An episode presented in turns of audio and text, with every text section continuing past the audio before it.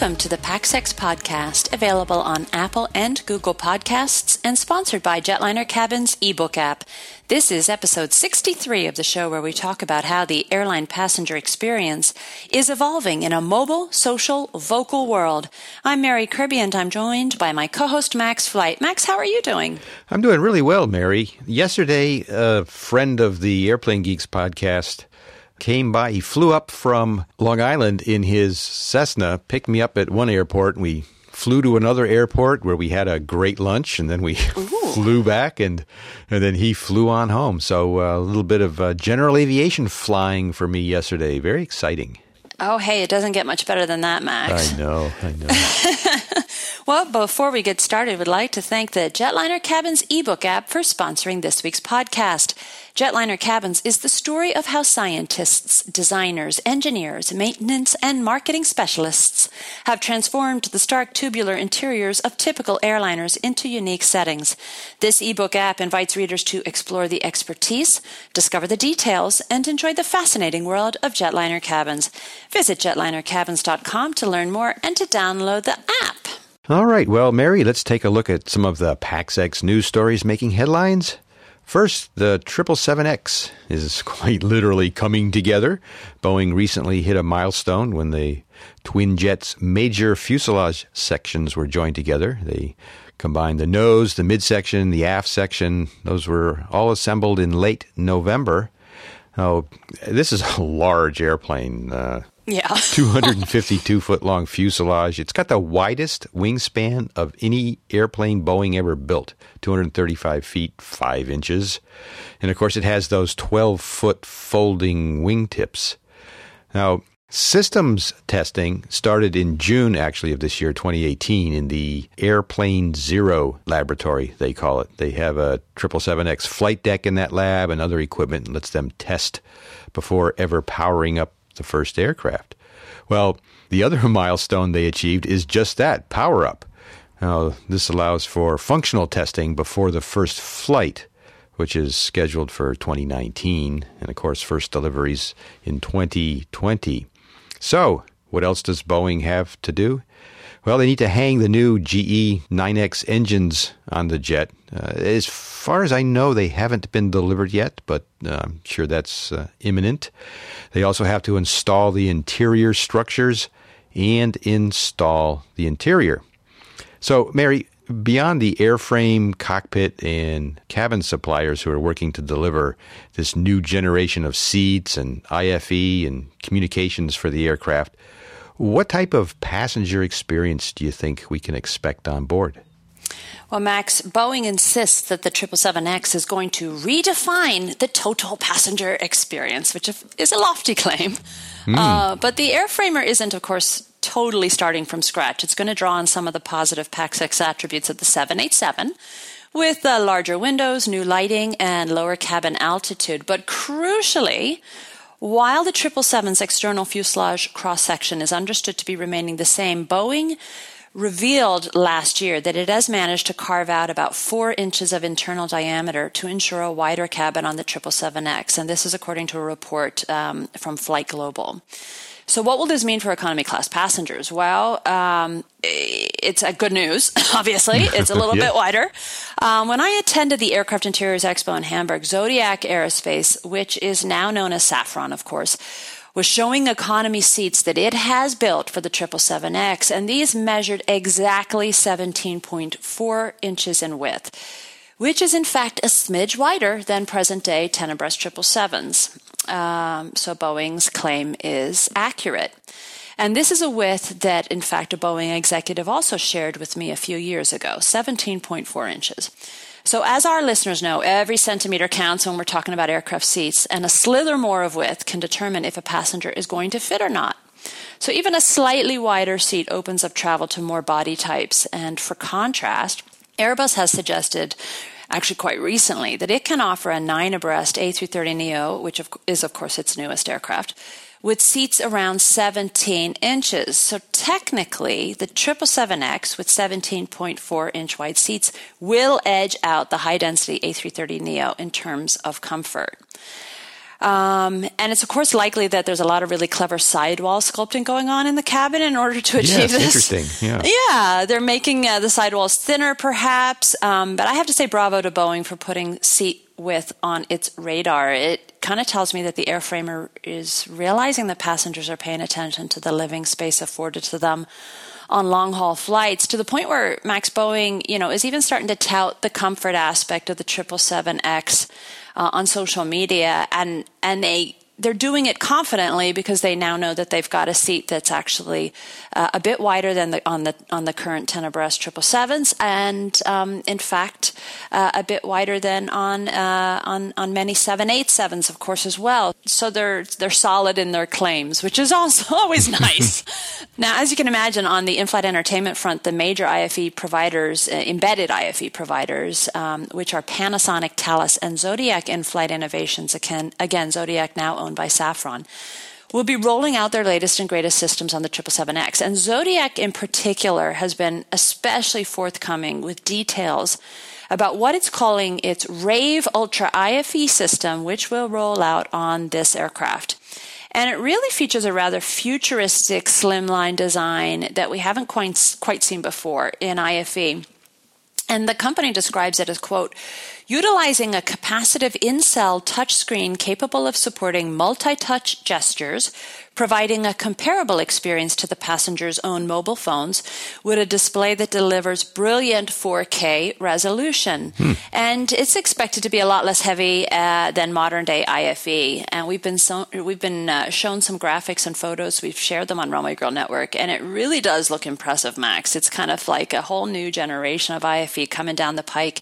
And the 777X is going to be a perfect platform to start displaying some of this stuff. Yes. Huh. Um, and getting closer, of course, to, to passengers' own devices, which is what needs uh, to happen in a big way. But to your point about the 777X setting a new standard in the cockpit, it absolutely is going to do so. So um, a couple years ago, um, Boeing selected Rockwell Collins, which is now Collins Aerospace, trying to keep up with all the consolidation here in this right, industry, yes, Max, yeah. uh, to provide the touchscreen flight displays for the cockpit. But interestingly, the aircraft is going to arrive with a dual SATCOM solution for cockpit communications and safety services, and that's going to support both Inmarsat SwiftBroadband and Iridium Certus, which is, of course, the brand new services that is going to be offered over Iridium NEXT satellites, in addition to HF radio.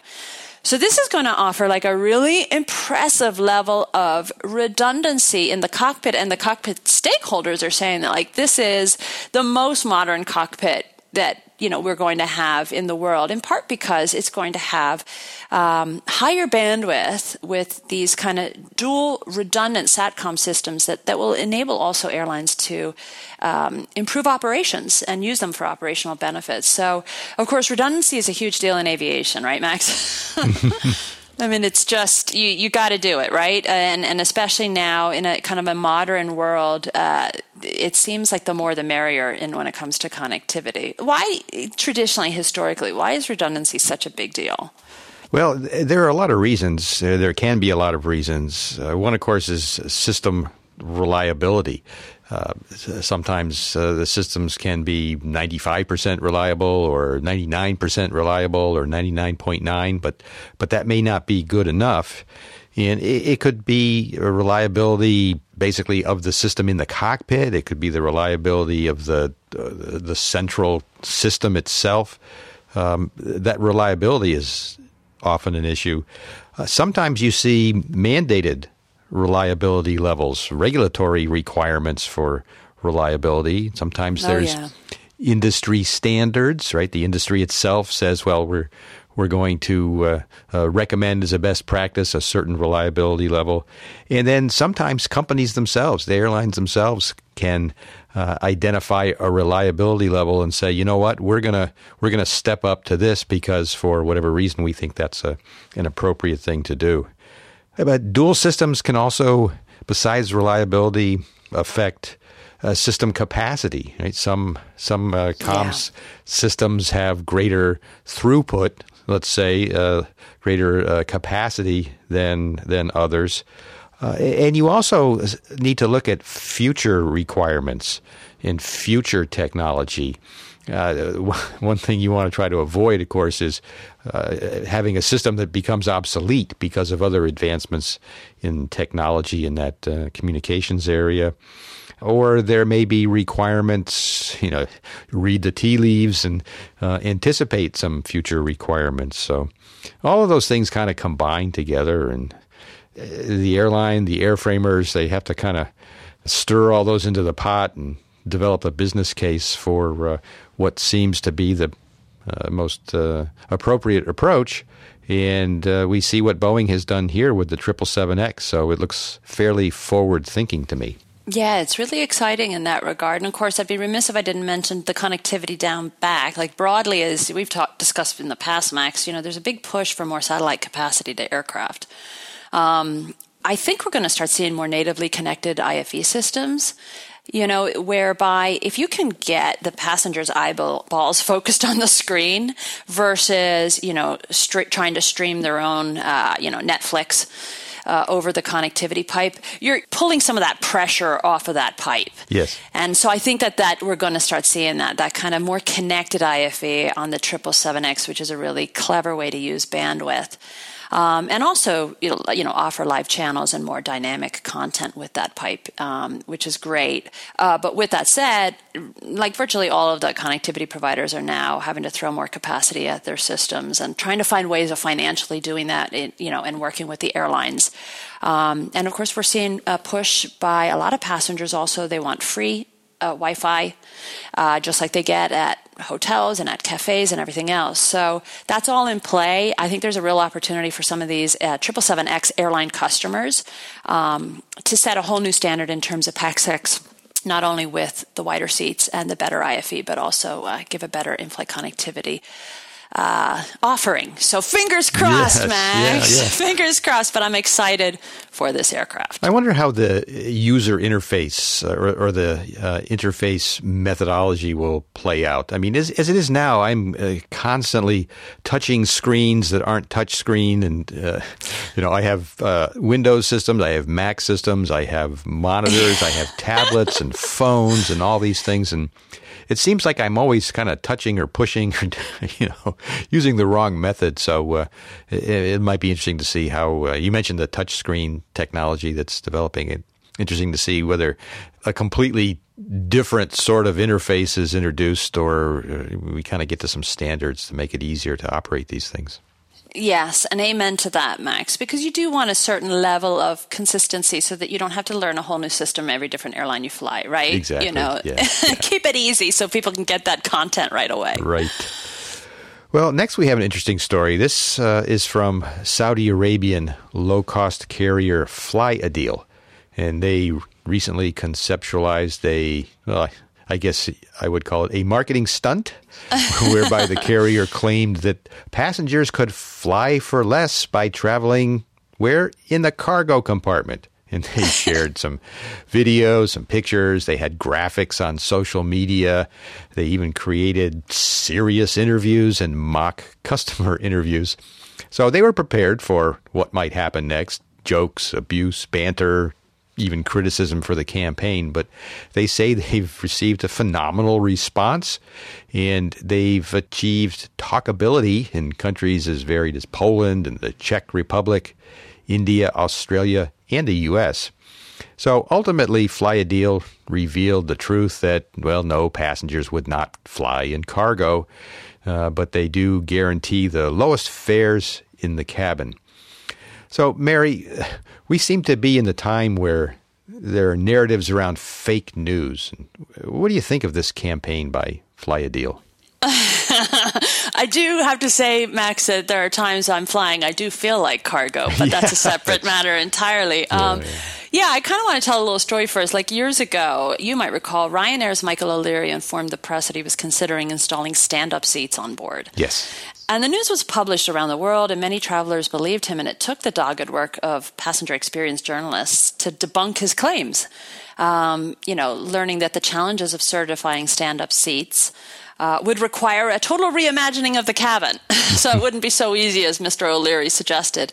And of course, the fact that the Boeing 737 can easily reach max capacity without resorting to these sort of 23 inch pitch stand up seats. So I kind of thought O'Leary's approach was rather disgraceful, and I let my followers know.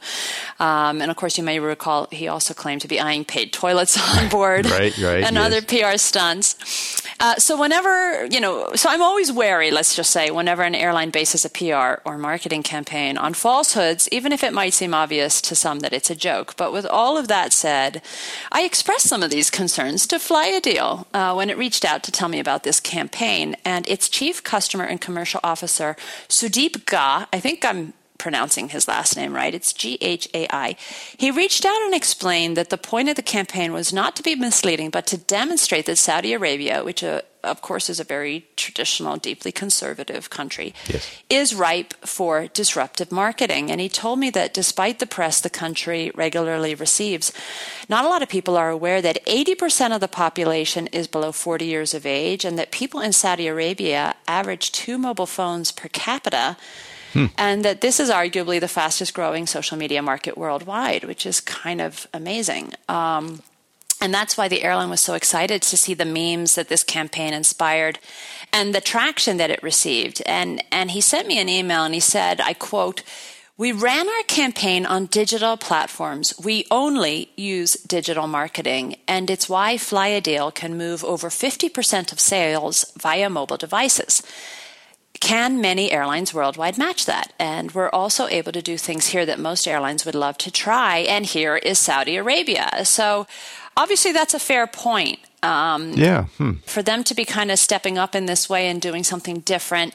It's difficult to call out Flyadeal when an Irish low cost carrier in the former Ryanair was stretching the truth with the press years ago um, in ways that I would argue were even kind of naughtier um, because, you know, they had genuine interviews with journalists, O'Leary. Um, but I think uh, Flyadeal perhaps should have waited until April Fools on this one. What are your thoughts? yeah, yeah. I, I, I did see this when it came out, when it started to get some press, and I, I think if you're in the aviation industry, in commercial aviation, I, I think you know from the start that this is not serious. It's right. not possible. it's not feasible.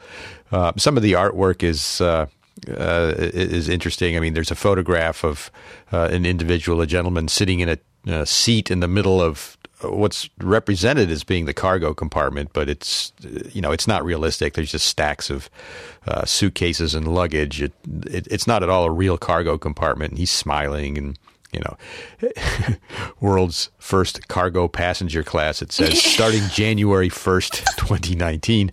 So you know it's not real if you're you know if you're in the industry. Uh, others others might uh, not have the uh, that kind of knowledge to know that this is just uh, just a joke.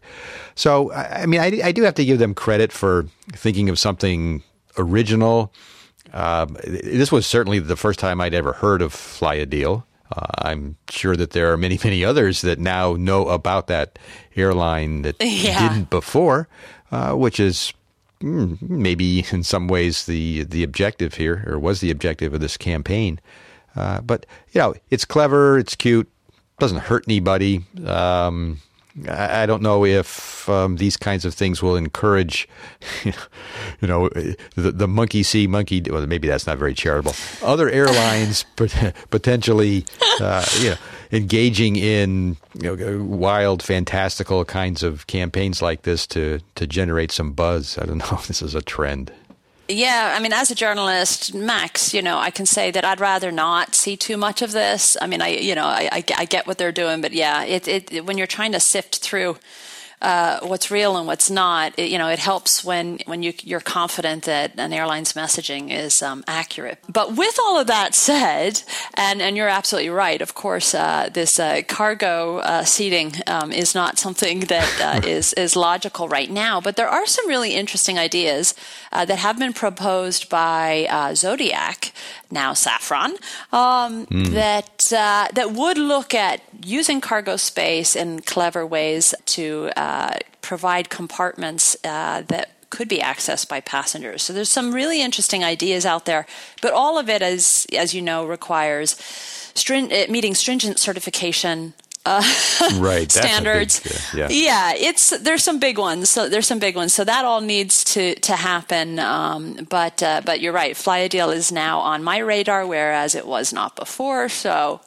uh, in some ways, it has achieved some of its objectives. I think a success. Yeah, and it's interesting. You mentioned the the demographics, the relatively young uh, population in Saudi Arabia, and, yeah. and of course, uh, Flyadeal. Uh, they fly strictly domestic flights, correct?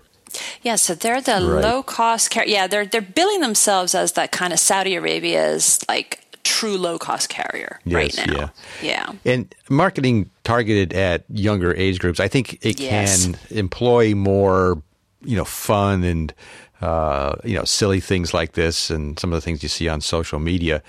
In other markets where the airline's customer has a different demographic, I, think you could probably go too far. I mean, if uh, if your airline gets the reputation for being uh, goofy and silly and kind of crazy, uh, then passengers might start to uh, you know wonder about the seriousness of the airline. And above all, right. obviously, you want you want the airline you fly on to uh, take uh, passenger safety seriously and uh, a number of other things as well. So, I, I, don't think that this kind of an approach works everywhere, uh, but it almost kind of leads into our our last story.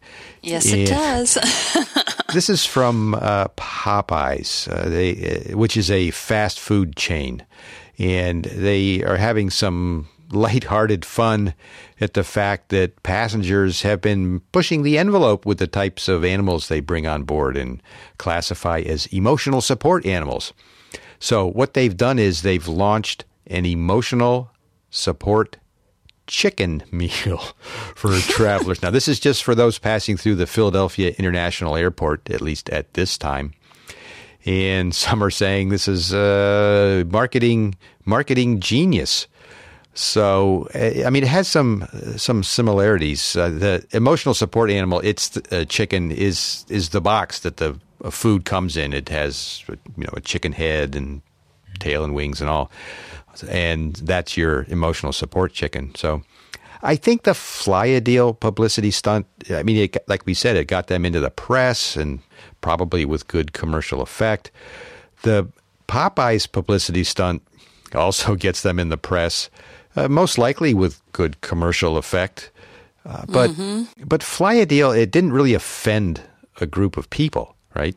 Except right. maybe the terminally clueless who might have been embarrassed by it all. Uh, but Popeyes might offend, and I say might, people who have emotional conditions that cause them to rely on emotional support animals. Now, I don't know this personally, but I can imagine those who have genuine need of emotional support animals, they might be a little uneasy these days uh, with all the public mocking of extreme examples yeah. that we've seen in the press. And they probably don't enjoy the joke from Popeyes at their expense. I don't know. What do you think, Mary? That's interesting, Max. I was not expecting you to say that. I'm impressed with your level of sensitivity on this issue. Well, I'm not sure how to take that. I'm impressed. No, no insult uh, meant, but that's uh, that's very. Uh, progressive of you. Um, yeah, I mean, I think I think you're right. I think there that, that there's a very delicate balance, and and and try, and having some fun um, at the expense of passengers who, for example, like you say, genuinely uh, require emotional support. It's definitely skating an edge. But then on the flip side, of course, we've seen passengers skate the edge as well by offering up everything from peacocks to flying squirrels at check in right, as emotional right. support animals. So it's trying to find that happy balance where you're being, you know, sensitive to the passenger needs, but also understanding of fellow passengers and, of course, airlines, which have dealt with some some rather kind of jaw dropping problems with the level of emotional support animals that have been brought on board, whether it's um, bites from dogs or defecation in the aisle from pigs.